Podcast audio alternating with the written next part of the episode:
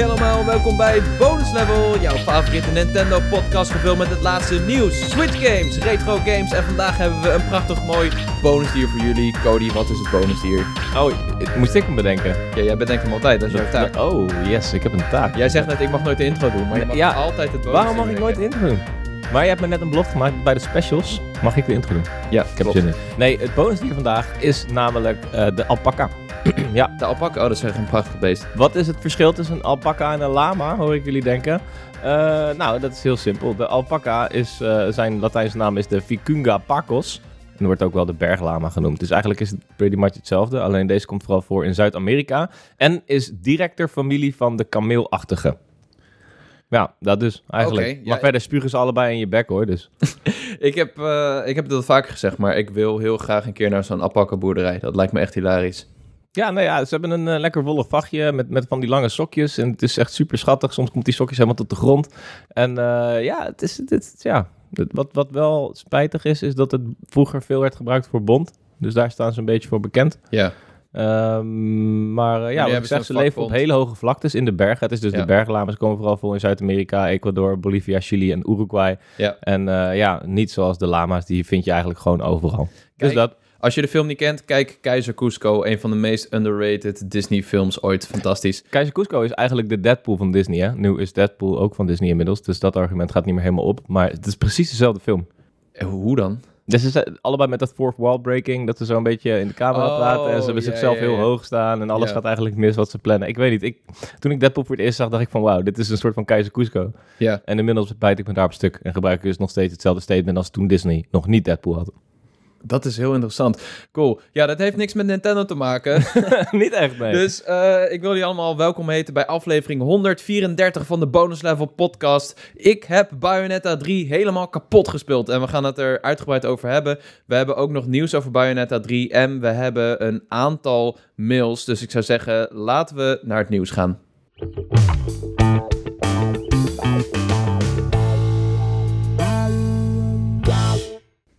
Ja, want het Bayonetta nieuwsgeval soap ding heeft een staartje gekregen, Cody. We hebben meer info over wat er nou is gebeurd met de voice actress Helena Taylor, de oorspronkelijke stem van Bayonetta, en hoeveel zij betaald zou aangeboden hebben gekregen voor die rol. Ja, wat een soap is dit, man. Het Wat is, een soap. Het is echt een soap geworden. En elke keer als er weer nieuw nieuws bij komt, wordt de soap een soort van extremer. En, en komt er precies zo'n plot is wat je verwacht in een soap. Ja, ik. eh, Oké, even een korte samenvatting. Zij was de stem van Bayonetta. Ze werd gevraagd voor het derde deel. Ze heeft, naar haar zeggen, 4000 dollar per sessie. Nee, in totaal had ze 4000 dollar aangeboden gekregen om die stem weer in te spreken. Boos, filmpje op internet Boos, filmpje Hey, op internet. boos. Ruim 10 miljoen mensen bereikt. Iedereen. Direct eh, retweets van eh, bekende gamesjournalisten en betrokkenen met... Oh, Platinum Games is kut en nu is het klaar met ze. ja, en die Camilla is ook een rare man. ja, is ook een ja, rare man. gaat helemaal Mee mis ermee.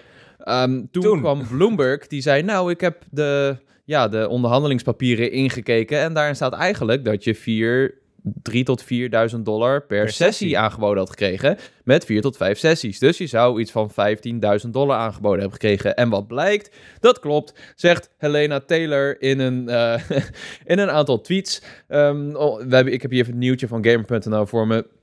Dat heeft de actrice bevestigd in een reeks tweets waarin ze haar reputatie tracht te verdedigen. Sommige mensen noemen mij een leugenaar en een golddigger. Ik heb het idee dat ik mijzelf en mijn reputatie binnen de industrie moet verdedigen. Ik heb dit al eerder uitgelegd dat het aanbod te laag was. Dat aanbod was 10.000 dollar. Onthoud dat dit een franchise van 450 miljoen dollar is. Ik schreef toen naar regisseur Hideki Kamiya en hoopte op begrip. Hij reageerde door te zeggen dat hij mijn contributie erg op prijs stelde en dat de fans graag wilden dat ik de stem insprak. Toen werd er bovenop nog eens 5000 dollar aangeboden. Dus ik besloot te weigeren. Ik hoorde elf maanden lang niks. En daarna boden ze me 4000 dollar voor een aantal zinnen aan. Daar lijkt de verwarring dan ook te zijn ontstaan. In de oproep van Taylor om de game te boycotten noemden ze alleen het bedrag van 4000 dollar. Maar het ging dus om een soort cameo nadat ze 15.000 dollar had afgewezen. Ja, nu denk je misschien wat een detail is het allemaal. Het boeit niet zoveel, maar ja, het komt erop neer dat zij... ehm, ze was een beetje beledigd en zij dacht haar fanbase op te roepen op Twitter om daar een stokje voor te steken of ja, Ja. de game te boycotten. Een game boycotten gaat je sowieso niet lukken. Nou ja, kijk, dat is lastig. En je zou kunnen zeggen als daar ehm, bepaalde redenen voor zijn, zeg maar maatschappelijke knelpunten of whatever, of eh, er wordt onvriendelijk gedaan tegen een bepaalde doelgroep, of het is Mhm. niet inclusief genoeg, dan begrijp ik dat je zegt we gaan het boycotten. En ik denk dat er dan ook best wel gehoor voor is. Eh, bijvoorbeeld Rockets Legacy. Ik, dat is nog niet, eh, is nog niet uit, eh, maar er worden talloze artikelen geschreven met we gaan het boycotten, het is mijn geld niet waard. Ik heb er ook op Gamer 1 gezien. En ehm, ik denk dat daar best wel draagvlak voor is. En ik denk dat dat best wel mogelijk is. Maar het is heel lastig om te gaan zeggen... we gaan een game boycotten, want ik krijg er niet genoeg geld. Ja, dat is lastig om daar draagvlak voor te vinden, denk ik. Ja, nee, precies. Maar noem maar één game die is geboycott. Eh, Er is geen game die is geboycott, toch? Zelfs eh, Call of Duty heeft daar mm, vrijwel niks Call of van Duty. Ghost werd een soort van geboycott. Maar dat Ja. was gewoon dat het een kut game was. Ja, kijk, los van de, los van de game natuurlijk. Kijk, nee, je kijk, hebt gelijk. als dat een game gebeurt- slecht dat is... gebeurt niet. Nee, en dat geldt denk ik voor bijna elke entertainment vorm. Nee, en zij is ook niet... Ik ken haar helemaal niet. Als je nou, als Troy Baker nou zegt... hey, eh, Last of Us, we gaan de Last Us niet kopen... want eh, er is iets goed mis daar... dan zou het misschien nog wel kunnen. Maar zelfs na al die verhalen over crunch bij CD Projekt... Ja, ja. bij Naughty Dog, Bij bij Techland. Techland, Rockstar Games... eh, zijn mensen niet geneigd om een game te boycotten. Want nee, ik betrap mezelf er ook op, hè. Want toen ik al die nare geluiden van Techland hoorde, die Poolse studio waar er van alles Tuurlijk, ja. dacht ik van, nou, Dying Light 2, die ga ik niet op de kop tikken. En here we are. Ik heb hem toch. Het is, maar het is ook ontzettend dubbel natuurlijk. Want eh, zij wil dat die game geboycott wordt. En ehm, nou ja, of die de reden terecht is, daar gaan we het zo nog over hebben. Maar eh er werken natuurlijk ook een hele hoop andere mensen aan die game. Het zijn niet alleen voice actors. Er zijn ook gewoon mensen die dag in dag uit naar hun werk gaan om een zo leuk mogelijke, zo goed mogelijke game te maken. ja. En die heb je daar ook heel erg mee. Dus het is, ah, dit soort dingen zijn zo complex. Het zijn zulke grote bedrijven. Daar gaat zoveel geld in om. Ehm, er is nooit één antwoord te vinden. Dat gezegd hebbende, ja, zij zegt 450 miljoen dollar voor de Bayonetta franchise. Die games zijn in totaal 6 miljoen keer verkocht. Bij elkaar ongeveer. Ehm, misschien iets meer, misschien iets minder. Ja. Maar eh, ja, 450 miljoen dollar omzet vind ik dan nog aan de hoge kant. En Ja, maar ja, goed. Ik denk, we hoeven, we- eh, laten we ook niet doen alsof wij hier dan per se alles vanaf weten. Maar het is natuurlijk omzet van een bedrijf is iets heel anders dan een winstmarge. Is weer iets heel anders Precies, dan ja. wanneer jij eh, een stakeholder bent. Dan kan je misschien aanspraak doen op een percentage. Maar als werknemer kan je nooit een percentage van een product vragen. Dus dat, is, dat vind ik in beginsel een soort van verkeerde opmerking. Los daarvan, ze wist donders goed wat ze ging doen met deze statement. Ze wist donders goed hoe breed dat opgepakt ging worden en dat het niet alleen bij haar fanbase ging blijven. Ehm, dus ja, dit, dit zijn de gevolgen eh, daarvan. En Ja. ehm, ik ben benieuwd wat het voor haar reputatie betekent. Ik denk dat ze niet heel veel maar aan de bak zal komen.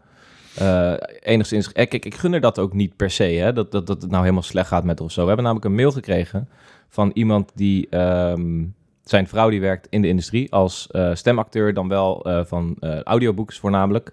Dus die Nee, is- nee, nee, nee, dat klopt niet helemaal wat je zegt. Eh, nee, ik zal, ik zal het even... Ik heb hem hier voor me namelijk. Deze mail komt van Hakan Bouwman. En ehm, zijn vrouw is een indie boekenschrijfster. En zij huurt vaak stemacteurs in... eh, voice-overs dus om, om een haar boeken te maken. Ja. Ja, ja.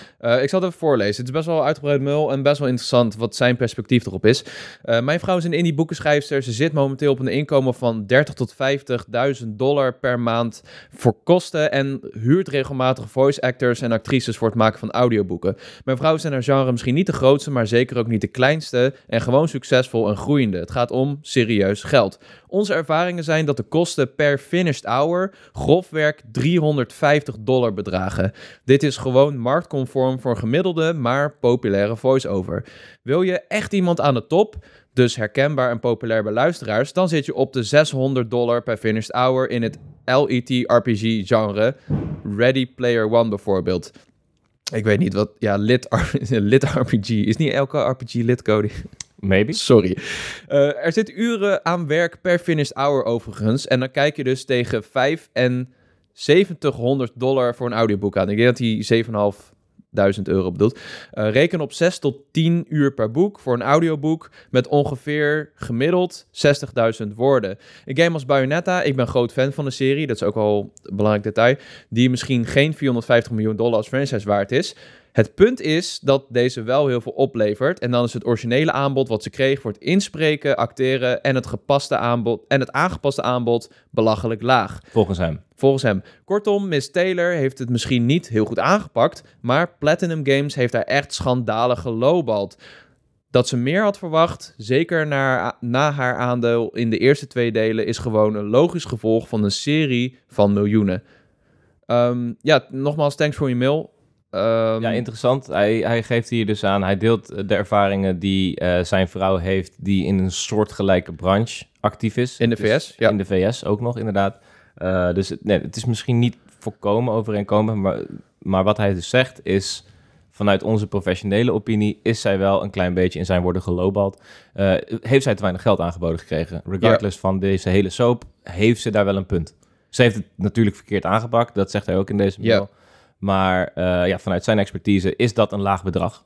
En, Ja, maar eh, dat, ik denk dat het ook niet helemaal deze discussie is. Want wij kunnen helemaal niet beoordelen Nee, of dat bedrag te laag of te hoog is voor een voice actor in een game als deze. Als je nou, kijk, ik weet echt wel dat bepaalde voice actors die heel populair zijn, Laura Bailey en zo, die verdienen echt wel fix meer dan dat. Maar dit is Bayonetta, het is een redelijke niche-serie, Japans. Zij, als je op de IMDb kijkt, heeft Helena Taylor helemaal niet zo heel veel gedaan. Haar laatste klus was Bayonetta 2 en Bayonetta in Super Smash Bros. Wii U. ja, klopt. Dus- ja. En daarvoor heeft ze een, een, een stemmetje gedaan in Lord of the Rings eh, game op PlayStation 2. Ja, dat zag ik ook inderdaad. Dat was eigenlijk, eigenlijk alles wat ik kon zien. Op dat Ja, wel wat meer dingetjes hoor, maar Ja, een beetje tussen 2005 en 2014 heeft ze dingen gedaan.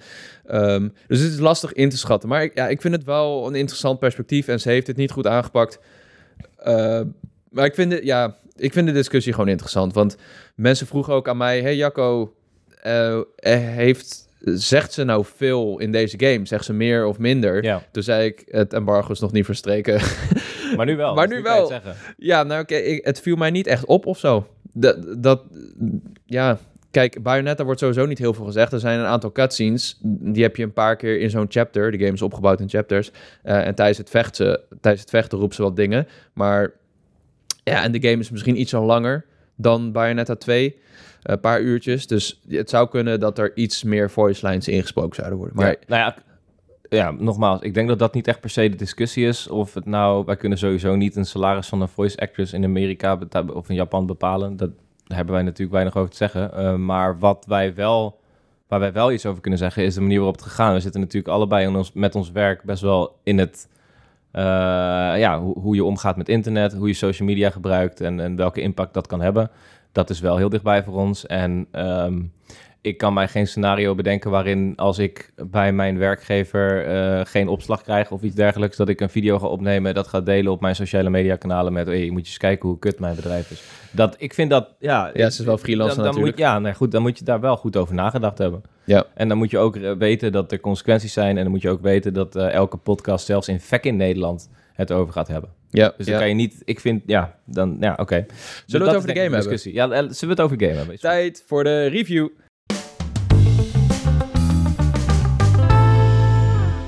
Ja, oh mijn god, Cody. Wat een lekkere game is dit. Eh, Hij kreeg go- goede cijfers. hij kreeg goede cijfers. Nog hoger dan ik hem gaf. Ik heb hem 8 gegeven. Ik zal zo uitleggen waarom dat niet hoger is. Eh, het, is ook, het is ook maar een gevoel hoor. Ik heb nog getwijfeld over een 8,5. Maar eh, het komt erop neer dat Bayonetta 3 echt een waanzinnig lekkere actiegame is om te spelen. En wat mij betreft kan nog steeds geen actiegame franchise daaraan tippen. Ik ben niet een hele grote Devil May Cry connoisseur. Ik heb wel 5 gespeeld. Vond ik ook super vet. Maar het gevoel van Bayonetta en het hele spektakel erom, eromheen ligt mij gewoon veel beter. Dus Ja. ehm, is er iets wat jij wil weten specifiek over deze game? Nou, niet per se. Ik denk sowieso dat je in de vorige aflevering wel al gewoon een goed idee hebt geschetst met Marcel wat we kunnen verwachten van die game. Ik Ja. ben benieuwd, hoe is dat nu, nu je alles mag zeggen? Ben je, kom, kom je terug op bepaalde dingen? Weet je het zat na 20 uur? Oeh, nou, nee, ik ben, ben, werd deze game niet zat. En dat komt vooral omdat hij heel erg gevarieerd is ten opzichte van de vorige delen. Want Ja. ja, nogmaals, als je Bayonetta helemaal niet kent, het is een Japanse, hele snelle, over-the-top actiegame. En eh, die gameplay wat, is eigenlijk feilloos. In deel 2 was dat al, in deel 3 nog steeds. Het speelt heel lekker. Het draait op 60 fps. Prima. Op het technische aspect kom ik zo nog terug. Daar heb ik nog een vraag over gekregen.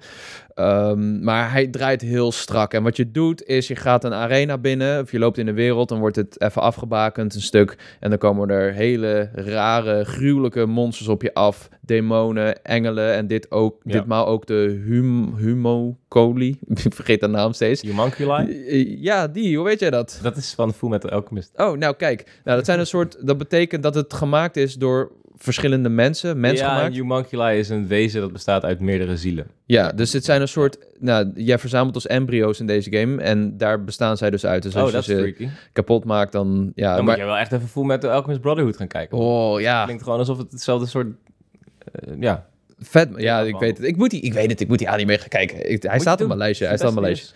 Maar de, ja, dat zijn weer grote monsters. Je, je hebt een, eh, light attack button, je hebt een heavy attack button, eh, je hebt een spring button en je hebt een schiet button. En ehm, daarmee maak jij combo's. En het is heel snel, heel flitsend. Witch time is nog steeds heel belangrijk. Dus als jij een, per- een perfecte dodge maakt, wat nou, niet eens zo heel moeilijk is, eh, je doet het vrij snel, dan gaat het even in slow motion, dan staat de tijd even stil. Hoe strakker jij op de aanval dodgt, hoe langer jouw witch time is. Yes. Dus als jij die knop loopt te spammen en toevallig krijg je witch time, dan is hij heel kort. Ja. Als jij echt goed timed, dan is hij heel lang. En dan maak, haal je echt de sixte dingen uit. Eh, dus dat zit er nog steeds heel erg in. Maar wat deze game heel goed doet, is ehm, één constant jouw nieuwe wapens en monsters geven. Ik zei vorige keer al, je hebt de Demon Slaves. Ja. Dat zijn monsters die jij kan besturen. Dus je kan ze letterlijk als een soort Pokémon oproepen. Maar dan zijn ze veel groter. En ehm, ja, van het embargo mag ik dus maar een paar dingen zeggen. Dat is echt heel vervelend. Maar je hebt een hele grote vuurspin.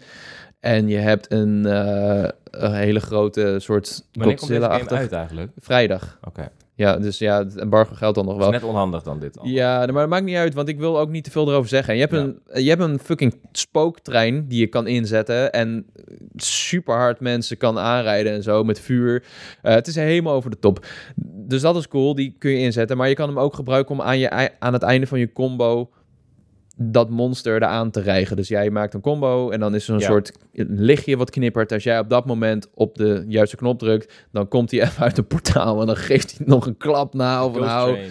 Ja, er letterlijk komt er even nog een ghost train uit een portaal en die ramt dan nog even die vijanden weg. Geeft me een beetje Green Lantern vibes.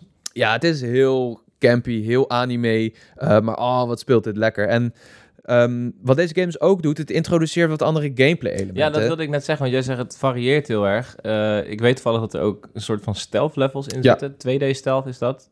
Dat is met Jean, die, Eh, dat, natuurlijk. die dus wordt ingesproken door uh, Grey, de, Grey Delisle, Azula uit Ja. Avatar. Ehm, die, Ik weet ook nooit hoe ik haar naam moet uitspreken. Ja, Great Griffin. Elise of zo zeg ik altijd maar. Oké, cool. Ja, dat zijn stealth ehm, Ja, en dan, levels. en dan speel je dus een soort van in 2D. Ehm, het is natuurlijk nog steeds Platinum Games, dus zo stealth zal het niet zijn. Nee, klopt. Ja, het is stealth en dan kun je als je op, ja, kun je een soort slipe attack doen en daar krijg je dan slow-mo van. Sluip attack is eh, heel, heel vet. Ja, like het is een soort van Sluipaanval of stealth attack, maar ik heb sluip attack hoor ik echt voor het slipe eerst. attack. nou, het- Sluip attack! Sorry. die 2D-levels zijn niet zo heel boeiend. Zeg ik eerlijk. Het, het, het is wel grappig, maar je merkt dat, ze, dat het inderdaad geen stealthmakers zijn. Ja. Maar het is wel een leuke afwisseling. Het, ze ze zijn heel kort. Het, ze noemen het ook echt side levels, side chapters. Ehm, dan heb je nog bepaalde dingen in de game dat de gameplay echt verandert. En dat het ook echt andere genres wordt, waar, waar ik best wel door verrast was. Net als Nier bijvoorbeeld. Dat niet zo vaak als Nier, maar wel af en toe. Dat eh, breekt het wel heel erg op. En je hebt Viola. En Viola is eigenlijk het tweede speelbare personage uit Ja. deze game. En die speelt ook best wel anders. Zij heeft een katana-zwaard. Zij speelt wat zwaarder. Eh, en in plaats van om te dodgen... ehm, dus als je met Bayonetta dodge, krijg je witch time. Zij krijgt een parry. Jij moet je, ja, hier moet Ja. je die parry doen, perfecte parry. En dan heb je witch time. En dat is, ja, in, in veel gevechten is dat eigenlijk je enige optie. Want eh, het is best wel pittig. Ik moest daar best wel aan wennen aan het begin. En dat vond ik eigenlijk wel fijn. Want normaal gesproken vind ik Bayonetta hele moeilijke games. Maar op de een of andere manier vond ik Bayonetta 3 relatief makkelijk eigenlijk. Dus mijn, mijn advies is ook, als jij echt een Bayonetta-veteraan bent, zet hem op hard. Ja. Onze stagiair Daniën, die zei al, misschien moet ik hem op hard zetten. Ik zei, ja, jij moet hem sowieso op hard zetten. Want hij is ook echt zo'n ehm eh, eh, Bayonetta freak... die de meerdere, meerdere keren die eerste games heeft uitgespeeld. En Ehm, maar Ja, misschien komt het wel omdat ik gewoon goed ben geworden. Dan. Ja, dat kan ook natuurlijk. Ja, Maar ehm, ja, ik denk wel, ik haal zelf altijd het meeste uit dit soort eh, spelletjes als ik ook af en toe dood ga. Anders dan is het maar. Je gaat af en toe dood. Ja. maar in Bayonetta 1 ging ik heel vaak dood. En eh, je kan nu ook wat makkelijker met, met al die punten die je krijgt, kun jij eh, van die lollipops kopen. Dat is eigenlijk gewoon je health items en wat andere Ja. dingen, protection.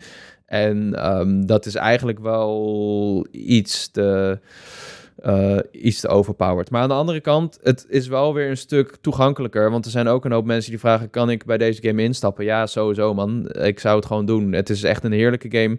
Eh, die baasgevechten met, in combinatie met die koren. Ja. Het- deze game is echt insane, man. Die scenario's die hierin zitten, het gaat over de top. Deel 2 begint met dat je vecht op een straaljager, maar hier komt er gewoon een wolkenkrabber uit een portaal die een soort grote vis ramt. is wel, eh, ja, het is wel bizar. En een ander ding eh, Ja. wat, wat opvalt aan deze titel is dat hij op 60 fps draait. Of in ieder geval, hij zou op 60 fps kunnen draaien. En dat haalt het meestal, heb ik me laten vertellen. Ja, nou kijk, alle Bayonetta games draaien op 60 fps. Ja, maar voor hedendaagse Switch-titels, als je dus, want je hebt Ja. beginners, als je dus instapt, dan zou dat misschien iets zijn wat je, kunnen over, wat je zou over, over kunnen halen. Ja, dus- 60 fps draait. Als jij twijfelt tussen Nier en Bayonetta 3, Ja, precies. Dan zou je misschien zeggen eerder Bayonetta 3, want die haalt af en toe 60 fps. Nou, hij haalt vrijwel altijd 60 fps. Oké. Dat Nou, is wat in mijn ervaring...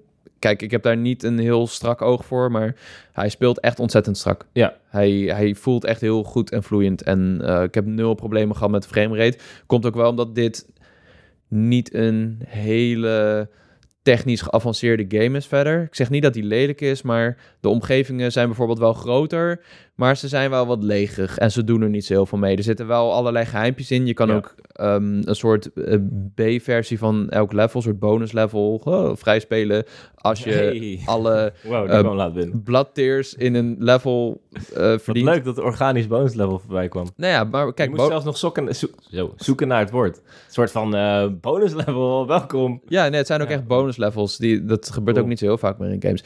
Maar dit is niet de mooiste game ooit. En ik zou deze game wel... Dat is dan jammer dat het een Switch exclusive is, wat dat betreft. Ik zou deze game wel echt op een PS5 willen zien of zo. Of een Xbox Series X Ja, in al zijn Snap ik. glorie. snap ik. Ik had dat bij Astral Chain, had ik dat ook. Ja, Eh Astral Chain was volgens mij nog wel een stuk beperkter. Dat zijn echt best wel kleine lineaire ruimtes. waar Ja. je. En dat zijn echt arenaatjes. Ik weet niet, jij zei dat het hier ook zo was.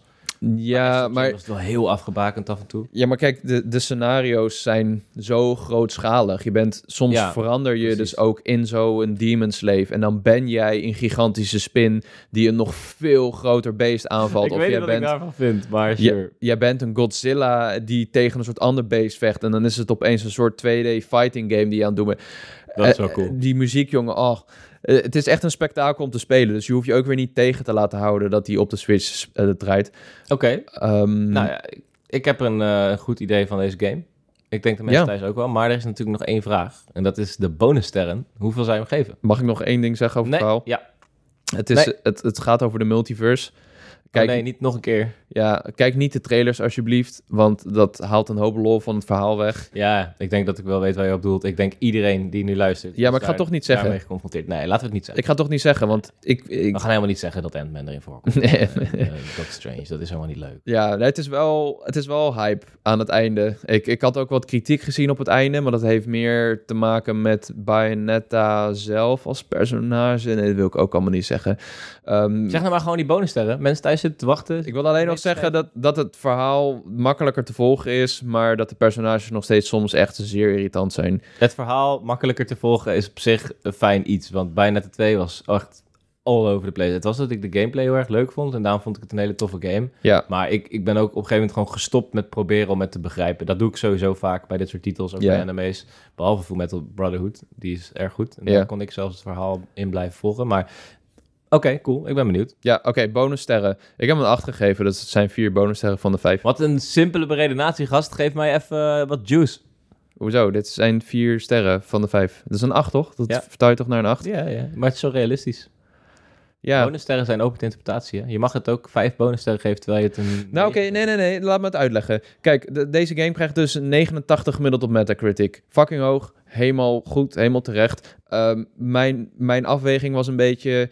Deze game is eh, op papier beter dan Bayonetta 2... want Ja. hij is veel gevarieerder, veel uitgebreider. Hij is langer, hij speelt nog steeds als nooit tevoren. Aan de andere kant, Bayonetta 2 toen die uitkwam, was hij voor zijn tijd echt wel baanbrekend. Ja. Echt een, een, echt een actiegame die zo was geperfectioneerd, zo lekker om te spelen, zo over de top. Dat had ik in ieder geval nog nooit gezien.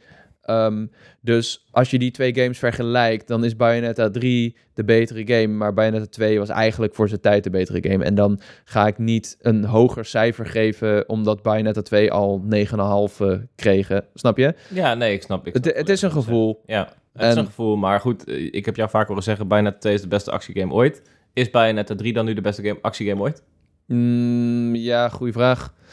Ehm, dat, dat, ik denk dat de tijd dat zal leren. Ik, ik zou zeggen dat het twee van de beste actiegames ooit zijn. Goeie dodge. Goeie dodge. Ik zag jou echt op die vraag, zag ik jou zo... Zo helemaal... Ja, ik weet het niet, man. Kijk, ja, dat is, maar als ik nu roep Bayonetta 3 is de beste actiegame ooit... en dan denk ik misschien over twee maanden... ja, misschien is het niet zo. Dat, dat zou zonde zijn. Dat zou jammer zijn, ja. Ja. Ja, goed. Je kan het altijd zeggen en laten zeggen, sorry, was toch niet zo. Nee, precies. Ik heb nog één eh, vraagje van Lucky 13. Het spel is lang in ontwikkeling geweest. Merken dat het spel verouderd is met als, bijvoorbeeld, met als voorbeeld Kena, die ook meer voelde als een PlayStation 2-titel. En kan de hardware de Switch-actie aan. Verder vind, en verder vind je het gewoon weer vermakelijk en leuk om doorheen te spelen, zoals deel 1 en 2. Dus heeft het de Jacco-hype waargemaakt. Heb ik die Jacco-hype? Was er Jacco-hype? Er is altijd Dat was wel Jacco Jacco-hype. Eh, ja, ik- nee, kijk, je merkt niet per se dat de game lang in ontwikkeling is geweest, behalve dat het level design ook wel wat verouderd is. Het is echt wel redelijk lineair. De grotere werelden die zijn eh, een tikkie leeg. Eh, op een paar pu- puzzels na en veel geheimen wel, doen ze daar niet zo heel veel mee. Ehm, kan een Switch het aan? Ja, absoluut. Ik, wat mij betreft draait hij echt goed. Uh, maar check vooral de analyse van Digital Foundry. En heeft het hype waargemaakt? Ja, zeker man. Ja, zeker. Ik, uh, ik had heel erg veel zin in deze game. Dus eigenlijk, zo open ik ook mijn review. Is ja, wat ik wel had verwacht van Bayonetta 3. Ja, maar het is, wel, het is natuurlijk wel goed nieuws dat een game die, ik wil niet zeggen in de ontwikkeling hel is geweest, maar het was zeker in de ontwikkeling purgatory op een gegeven moment, dat we wisten dat Ja. hij kwam, maar hij kwam maar niet en het was stil en er was wel een logo, er was weer een ander logo. Hij is er nu uit, hij is bijna uit, vrijdag komt hij uit en het is helemaal goed gegaan. Dat is, dat is goed nieuws. Ja. Dat is gewoon goed nieuws voor iedereen die, eh, eigenlijk voor iedereen die gaming een, een warm hart toedraagt. Ja. Ehm, cool. Nou, laten we nog een aantal mails doen. We hebben twee mails nog op de plank liggen. Uh, de eerste komt van Douwe DJ. Thanks voor je mail, man. Uh, ik had een vraagje. Hebben jullie de Zelda... Nee, Jacco, ik ga hem voorlezen. Weet je hoe lang je net aan het woord bent geweest? Sorry, ik praat een hoop vandaag. Ja, ik heb nog niks gezegd, deze hele podcast. Ja, maar ik ben wel jarig, Cody, dat mag. Oh, gefeliciteerd. Oké, dan mag je hem doen. Maar dan ga ik wel om Nee, elke zin nee, ga ik dan zeggen, hmm, ja, hmm. Nee, nee, nee. Lees jij maar voor. Nee, ik ga. Nee. Abba gaan. Oké, oké. Ik had een vraagje. Hmm. Hebben jullie die Zelda spin-off games gezien die in Mhm. ontwikkeling waren bij Retro Studios? Tussen Metroid Prime 2 en 3. Hmm. Wat vinden jullie van die ideeën voor een Zelda spin-off? Jacco zit met zijn vinger te zwaaien, ik mag niet. Nee, de Oh. ene over de origins van Sheik en de ander die speelt als een soort turn-based strategy game waar je met drie helden speelt. Een Zora, een Rito en een Goron. Als je meer wilt weten hierover, en nu komt het huiswerkdeel, dan wil ik je uitnodigen om deze twee video's te kijken van Did You Know Gaming, de Sheik spin-off en Heroes of Hyrule. Ik zou jullie gedachten er wel eens over willen horen. Ehm, dit is vraag 1. Laten we eerst deze doen. Ja, ik, heb- ik heb deze video's helaas nog niet kunnen kijken. Uh, Did You Know Gaming sowieso echt een fantastisch kanaal. Ehm, maar het klinkt tof, man. De origins van Sheik en een turn-based strategy game in het Zelda-genre. Ik denk sowieso dat Zelda... Ik vind dat daar niet echt prima een logisch huwelijk of zo. Chic en turn-based. Chic is dat juist bekend voor... Nee, nee, het zijn twee, hè? Hoe bedoel je chic? Ja, nee, maar... Oh, Heroes of Hyrule zou turn-based zijn, dat is het ding. Ja, met drie helden. Oké, en, eh, en de chic spin-off, wat, wat zou dat dan zijn? Dat zou een... Ja, zel ja, gelo- ja, dat staat in de video waarschijnlijk. Maar de Right. Zullen we de video even... eh, live kijken, nee, dat kan niet. Eh, nee, ja, kijk, eh, ik ben voorzichtig met Zelda spin-offs. Ik eh, denk dat we een aantal voorbeelden gehad hebben van hoe het niet moest. Bijvoorbeeld eh, Link's Crossbow Training was een, een, een voorbeeld van hoe het niet moet. Eh, aan de andere kant, Kings of Hyrule was superleuk. Eh daar heb Ja. ik erg van genoten. Het is ook een spin-off, maar goed, wel een spin-off binnen een bestaande franchise die donders goed weet wat ze doen. ja. Age of Calamity was ook vaak goed. Age of Calamity was eh, ook goed, maar is wederom een voorbeeld van een eh, spin-off in een, ja, in, in een franchise die weet wat ze doen. We hebben het natuurlijk eerder gedaan met andere franchises. Dus.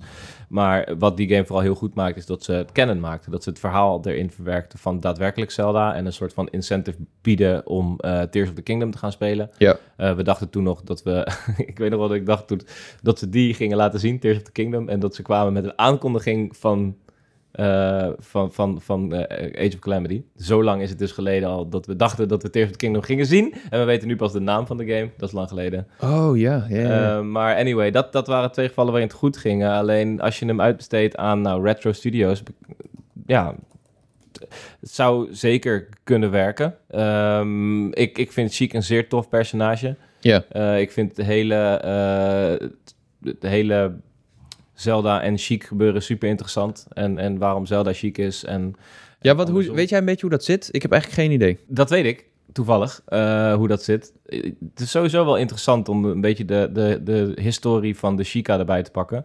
Sheik is namelijk gewoon de naam van Zelda. Eh, zij, eh, op een gegeven moment wil Impa ervoor zorgen dat Zelda niet ontvoerd wordt door Ganondorf. Dus verkleedt ze Zelda als Sheik, een Oh. Sheikah-jongetje. Eh, die ze dan toevallig Sheik heeft genoemd. Maar wat, wat, wat wel interessant is, waar ik nu ineens aan moet denken... en als ze dat in die game hadden uitgelegd, had dat misschien super tof geweest... is dat de Sheikah gewoon een best wel prominente rol spelen... en altijd hebben gespeeld in Zelda. Je kent wel dat logo van dat oog. Je hebt een oog en dan daarboven heb je een paar driehoekjes... en die staat bijvoorbeeld op de Sheikah-sleet... die eh, Link in eh, Breath of the Wild Oh ja, ja, ik draagt. Daar hangt een traantje uit. En dat logo is ook te zien bijvoorbeeld in Majora's Mask... in het masker van Majora... Ja. Eh, en ook in de, eh de Lens of Truth. Dus dat is iets wat vaker terugkomt. Net als Impa, die natuurlijk werd geïntroduceerd eh, best wel lang geleden. Volgens mij in Ocarina of Time. En ehm, dat is dus een soort symbool van de Sheikah. En de Sheikah is een verborgen organisatie die de Hidden Truth predikeert. Dat is wat zij altijd doen. Zij weten kennelijk iets meer over iets van de daadwerkelijke geschiedenis van Hyrule. En de geschiedenis die wij kennen, zoals die verteld wordt. Daar is eh, de, eh de Sheikah altijd een beetje de lul. Die hebben altijd alles verloren en die zijn altijd een beetje de Sjaak. En dus zijn ze tot... eh, Het is altijd een beetje chic. de Sheik zijn altijd een beetje de chic. Dus ze zijn gedwongen tot zichzelf te verstoppen. En hebben zichzelf eigenlijk tot een verborgen organisatie geslagen. Omdat ze niet meer daarmee naar buiten kunnen komen. Maar wat dus heel interessant is, is dat zij dus die verborgen historie proberen door te voeren in het hedendaagse leven. En wat dus heel interessant is, is dat dus die Tears eh, of the Kingdom Oh, zou misschien wel eens die teer kunnen zijn van de Sheikah-symbool. holy Zeker shit. omdat die Sheikah-technology in eh, eh, Breath of the Wild natuurlijk best wel prominent aanwezig is. Ja. Dus die Tears of the Kingdom zou misschien de Yo. revanche van de Sheikah Society kunnen zijn.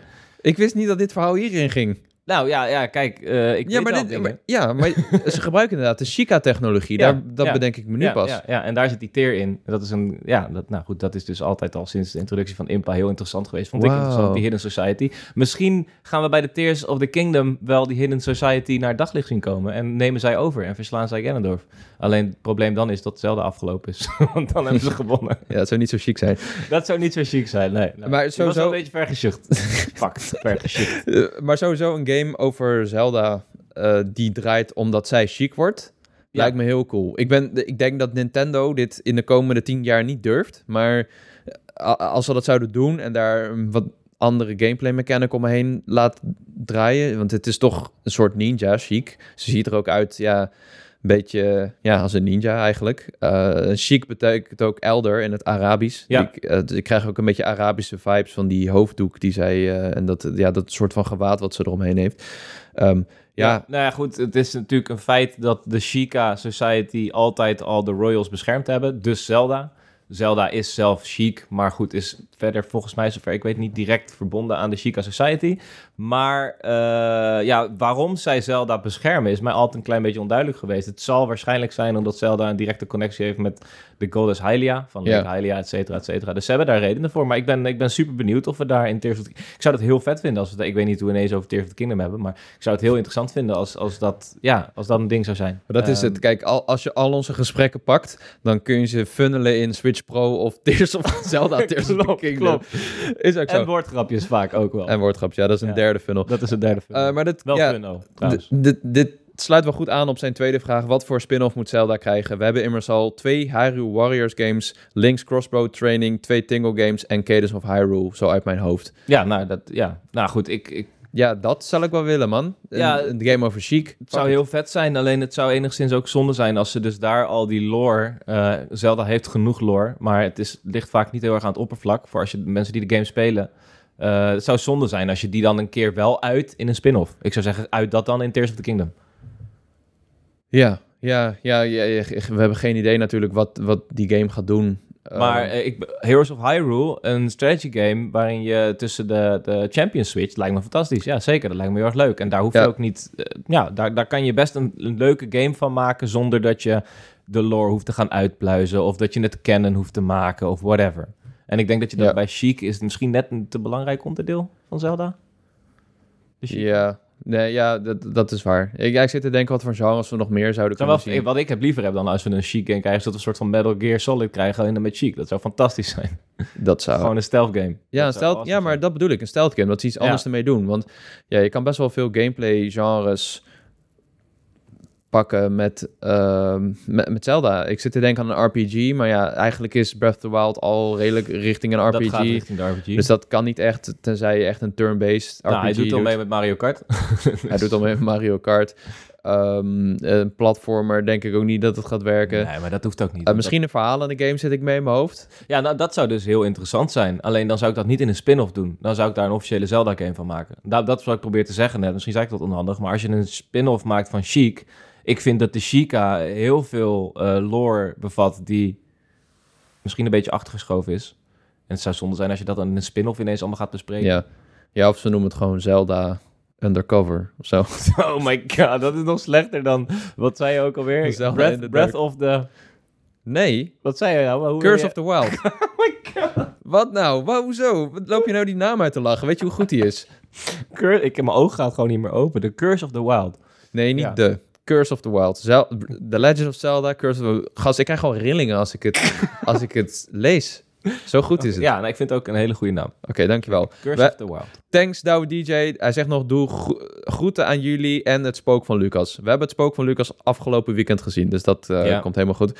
Eh, hier hebben we nog een vraag van Danny Mol. En hij begint weer met hallo Jens. Hij staat niet in het ding, dus Oh, ik heb hem hier voor je, Cody. ik heb hem hier voor me. Ik krijg ineens een heel A4'tje toegeschoten. Kun je dat Leuk. lezen? Ja. Mag ik hem lezen? Ja. Oké, want ik mag de intro niet doen. Ik mag geen mails voorlezen. Maar bonusdier mag ik wel doen. Dat Cody, vind ik je heel mag fijn. deze lezen. Oké, dat vind ik lief. Hallo gents.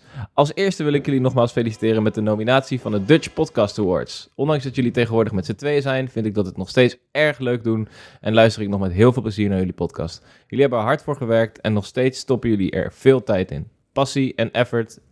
En in deze nominatie is dan ook niks anders dan terecht. Thanks, man. Eh, zoals we de laatste jaren hebben vernomen, zijn Cody en Jacco grote Avatar-fans. En ik wacht nog steeds op, met smart op de Avatar-bonus onderwerp. Ik heb recent alle afleveringen van The Legend of Aang weer gekeken en wilde daarna aan Korra beginnen, maar dit is er helaas nog niet van gekomen. Nu vraag ik mezelf het volgende af. Ik hoop dat jullie deze vraag kunnen beantwoorden. In de basis zijn er vier elementen. Op de Avatar kan na iemand één element leren. Op de Avatar na kan iedereen één element leren. Is het mogelijk dat iedereen een bender wordt door het te leren, of moet dat aangeboren zijn? En is het mogelijk dat je zelf bepaalt welk element je dan kan leren? In de anime valt, het is geen anime, in de tekenfilmserie valt het namelijk best op dat ze altijd het element benden, dat ze, dat ze het element benden uit de regio waar ze vandaan komen. Hoe zit dat nou precies? Groetjes, Danny. Oké, wat hij dus wil weten is, hoe komt het dat mensen een bepaald element kunnen besturen? Nou, dat wordt uitgelegd in Korra. Laten we daarmee beginnen. Ja, Eh, dus als je niet gespoild wil worden, kunnen we het er beter niet over hebben. Maar goed, ja, dan We is, kunnen het dan beter is de wel aflevering uitleggen. nu ineens voorbij. ja. Nou, het zit namelijk zo dat ehm, vroeger leefde de mens op Lion Turtles. Je had de Spirit Wilds, dat was eh, de Spirit Wilds en de, de, de fysieke wereld was één. En de mensen leefden op een Lion Turtle en dat was een soort van safekeeping van de Angry Spirits en van de gemene buiten boze wereld. precies, ja. Maar eh, om wild te vangen, om te eten, eh, om eh, rantsoenen te krijgen, om te kunnen overleven op die Lion Turtle die niet zelfvoorzienend was, moesten zij naar de Spirit Wilds toe om daar eh, vlees te vangen, boontjes te plukken, et cetera, et cetera. En als ze dat dan deden, konden ze naar de Lion Turtle gaan om daar beroep te doen op een element. Dan krijgen ze het element van de Lion Turtle in kwestie. Woon jij dus, eh, wat tegenwoordig bekend staat als de Fire Nation, ben je dus op de vuur Lion Turtle. En hij bezit het element van de vuur. Hij zit dan ook een beetje, ik weet niet of hij precies in het lava zit of zo. Nee, volgens mij zweeft hij gewoon. Ja, ja. Ehm, Maar bijvoorbeeld, laat- oké, laten we bijvoorbeeld eh, eh, Earth pakken als element. Die Lion Turtle woont ook in een soort van zandachtige woestijn met een heleboel stenen. En hij kan je dan het element steen geven om in de Spirit te overleven en je eten te vangen. Zodra je weer terugkomt op de Lion Turtle, dan neemt hij je powers weer af en ben je weer gewoon een mens. Ja. Nou, dat evalueerde Is er wel allemaal. een klein beetje bijverzonnen dit? Wat dan? Nee, maar ik bedoel na Avatar The Last Airbender. Ja, maar ik, kijk, dat vind ik dus een interessante discussie. Mensen haten daarop, net zoals bij de midichlorians bij Star Wars. Ja, dat wou ik net zeggen ik ga niet over Star Wars beginnen. Ik waag me er niet aan. Ik vind het al, ik ben, ik, ik vind Star Wars leuk, maar ik ben geen fan. Ik ben wel echt fan van Avatar en ik vind dit gewoon een vette eh redenatie. Het is zoals een coole uitleg, ja. Ja, Dat en het is, het is van Kanitsko en Di Martino, dus het is gewoon lore. Het is gewoon echt, Het is wel echt, ja. we kunnen er niet in twijfel trekken. Ja, Het zijn wel echt... de- niet- dat is anders bij Star Wars. Ja, Of nee, dat is niet anders bij Star Wars. Mm, Nou, Nee, ik nee, weet nee. niet, eh, heeft hij dat zelf ja, geschreven? George Lucas heeft wel die... eh, Midichlorians bedacht, ja, oké. ja, ja. Ja, nou goed, anyway, eh, dat zou je met, er zijn mensen, er zijn Avatar-fans van Ang die in twijfel trekken hoe dat nou daadwerkelijk zit. Ik heb zoiets van, dit komt voort uit de geesten van Avatar, dus het is echt. En ik vind het ook tof. Eh, maar hoe dat geëvalueerd is, is dat de mensheid eh, op een gegeven moment misschien liever in de Spirit World wilde leven dan op die Lion Turtle. En of ze werden verbannen, dat is, ik ga niet verklappen hoe het letterlijk in de serie gaat. Ja. Ehm, en nou, eh, laten we zeggen dat het organisch ervoor kwam dat mensen niet meer hun krachten inleveren, zodat ze niet meer op de Lion Turtle hoeven te wonen, maar gewoon in de wilds kunnen leven. En dus is het een logische verklaring dat jouw demografie bepaalt welk element jij bestuurt. Precies, ja. En Wat- ja, ga verder, sorry. Nee, nee, ik wilde zeggen, en het wordt verder uitgelegd dat... Het wordt niet echt uitgelegd, maar het wordt geïmpliceerd dat je het gewoon erft. Ja. Dus dat het genen Ja. zijn.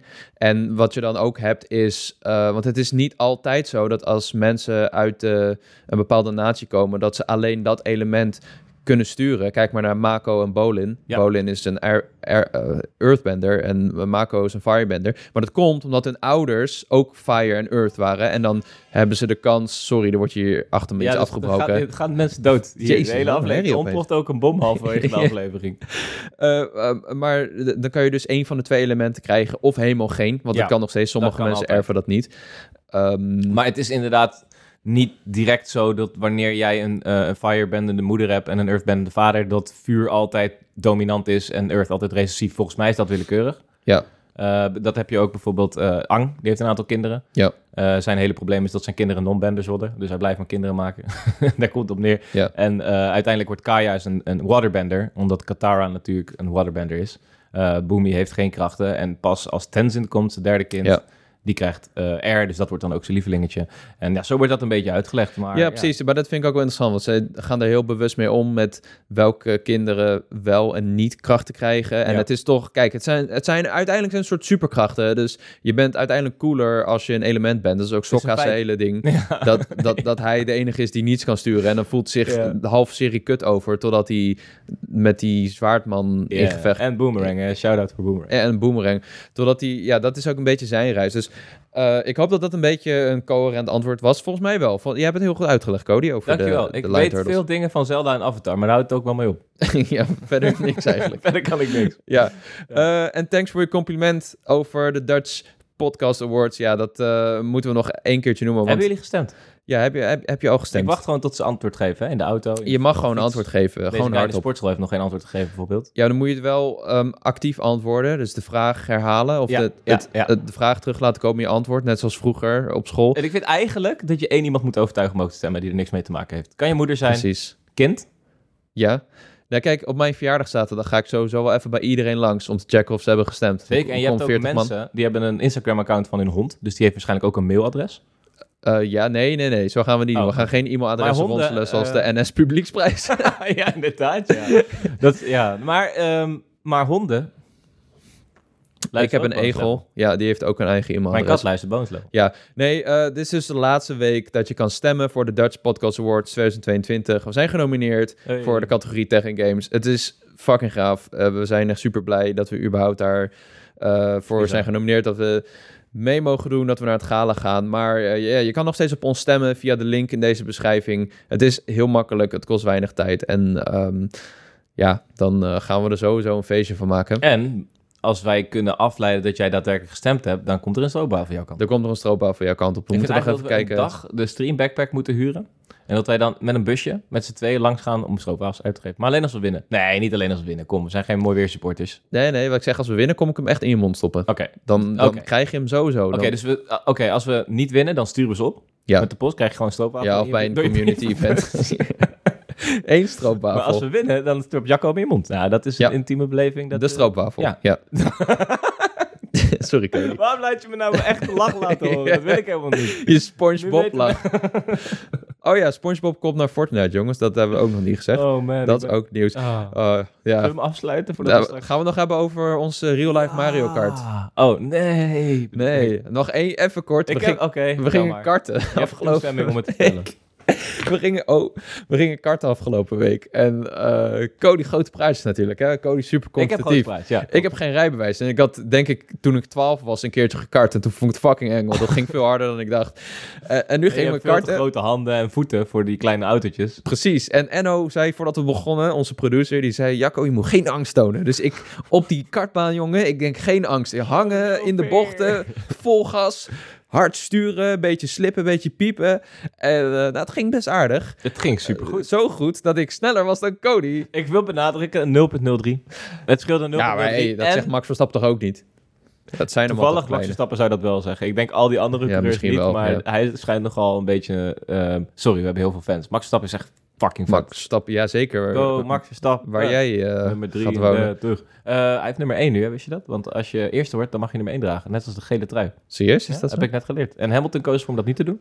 Maar Max Verstappen die is er toch voor gevallen. En die draagt nu nummer 1 in plaats van soort 33. van... eh, Dus al die mensen in mijn nieuwe wijk, die hebben allemaal nummer 33 op hun auto geschilderd. Ja, die zijn die helemaal niet. Dat klopt helemaal niet. oh, dat is... Ja, Maar goed, jij hebt mij verslagen. Ik probeer heel subtiel het, onderwerp te veranderen. Jij hebt mij Ja. verslagen. Ehm, ik wil er wel bij zeggen, bij rondje 4, toen vloog ik de baan af. Omdat ik reed al heel lang achter Cheert. En Cheert, je weet wel bij Mario Kart op de SNES, dan zie je heel grappig die contouren van het mannetje in de auto. Je ziet altijd direct Donkey Kong, zie je direct. Dun, dun, Ja, ja. rijden. Je herkent ze allemaal direct. Nou, ik herkende Cheert direct. Gewoon ja? de rest, die, jij kon ook net zo goed een meisje van eh, de marketing zijn. Ik wist het allemaal niet. Maar Cheert herkende ik direct. En ik zat al drie rondjes achter hem. Ik zei, nu is het een keer klaar met die vent. Want hij ging ook heel zachtjes dan bij de bocht. Ging mij achter hem houden als zo'n... zo'n eh, ja. Dus ik dacht, nou, ik gooi hem er gewoon in. Ik denk, ik gooi hem gewoon in zijn zijkant. tuurlijk. Fuck it. Het Cheert die rijdt gewoon stoïcijns door. heeft niks gemerkt. Slaat een vliegje van zijn schouder. En ik twist zo als Donkey Kong de baan af. Oh, ja, ja, ja, ja. Ik, eh, Dus dat is karma. En, maar dan alsnog, je hebt het echt goed gedaan. dankjewel, Je dankjewel. Heel goed. Blij dat je toegeeft, Ik heb Cody. wel pijn. Ja, nee, we gaan het gewoon nog een keertje doen. En dan doen we ook met bananen en zo. Yes, baby. Dat kan, hè? Wist je dat? Je Ja? hebt in Utrecht heb je zoiets. Oh, ja, klopt. ik weet niet of je daadwerkelijk bananen op de baan gooit. Nou, dat denk ik niet, maar misschien wel dat je kleurtjes hebt en een pak aan mag en zo. Ja. Eh, maar ik had, ik had dus bij de introvideo ook niet goed opgelet. Dus ik wist niet wat de blauwe vlag betekende. ik, had, ja, ik, ik wist wel dat het iets was van pas op. Dat is meestal wel een vlag betekent. Maar Meestal, ja. dat betekent dus dat je echt daadwerkelijk aan de kant moet om iemand daar langs te laten. Maar kunnen ze niet gewoon een bord hebben waar duidelijk op staat? Gewoon even een bord omhoog aan de kant. Of Ja. stop met rijden. Ja, gewoon dat ze die borden vasthouden. Dat, dat kun je op zich wel lezen. Dus ja, af en toe was die vent aan het zwaaien met een vlag. Maar ook degene voor me. Ik zat achter iemand, die kon ik de hele tijd net niet inhalen. En die ging ook niet aan de kant, terwijl ik af en toe harder ging. Ja, maar dat is ook zo. Want ik ben achtergekomen met geel mag je dus niet inhalen. Nou, eh, op een gegeven moment word ik ingehaald door iemand met een brilletje. ja, Die ik, lacht me zo, die kijkt zo... Er, er, er, ik weet er. al wie dat Ik was. krijg gewoon keurig stationair, op rechte baan. Hij komt met een gele vlag om 180 voorbij. En na de hand zegt hij, ik heb je zo hard ingehaald. Ja, Ik zeg, volgens mij is die gele vlag... Hij nee. een red flag is Ik dat. noem geen Endo-namen. Dat ga ik echt niet doen. Nee, nee, nee. Cool. Ja, karten was leuk. We gaan het zeker nog een keertje doen. Misschien moeten we een keer een bonus level karttoernooi houden. Dat Oh wordt echt één grote zooi. God, dat is fantastisch. Ehm, ja, eh, thanks voor het luisteren weer. Als je dit nou een leuke podcast vond, laat dan even een reactie achter in een van de podcast-apps op Spotify of Apple Podcast. En eh, volg ons daar ook, daar worden we blij van. Mails kun je sturen naar bonuslevelcast.gmail.com of een van onze andere stomme e-mailadressen. En Ja. kom gezellig in de Discord. Daar ehm, kletsen we over van alles, waaronder over voice actors en eh, deals en art en dat soort dingen. Art the Tiger. Art the Tiger. Eh, en dan zien we je weer bij een volgende bonus level.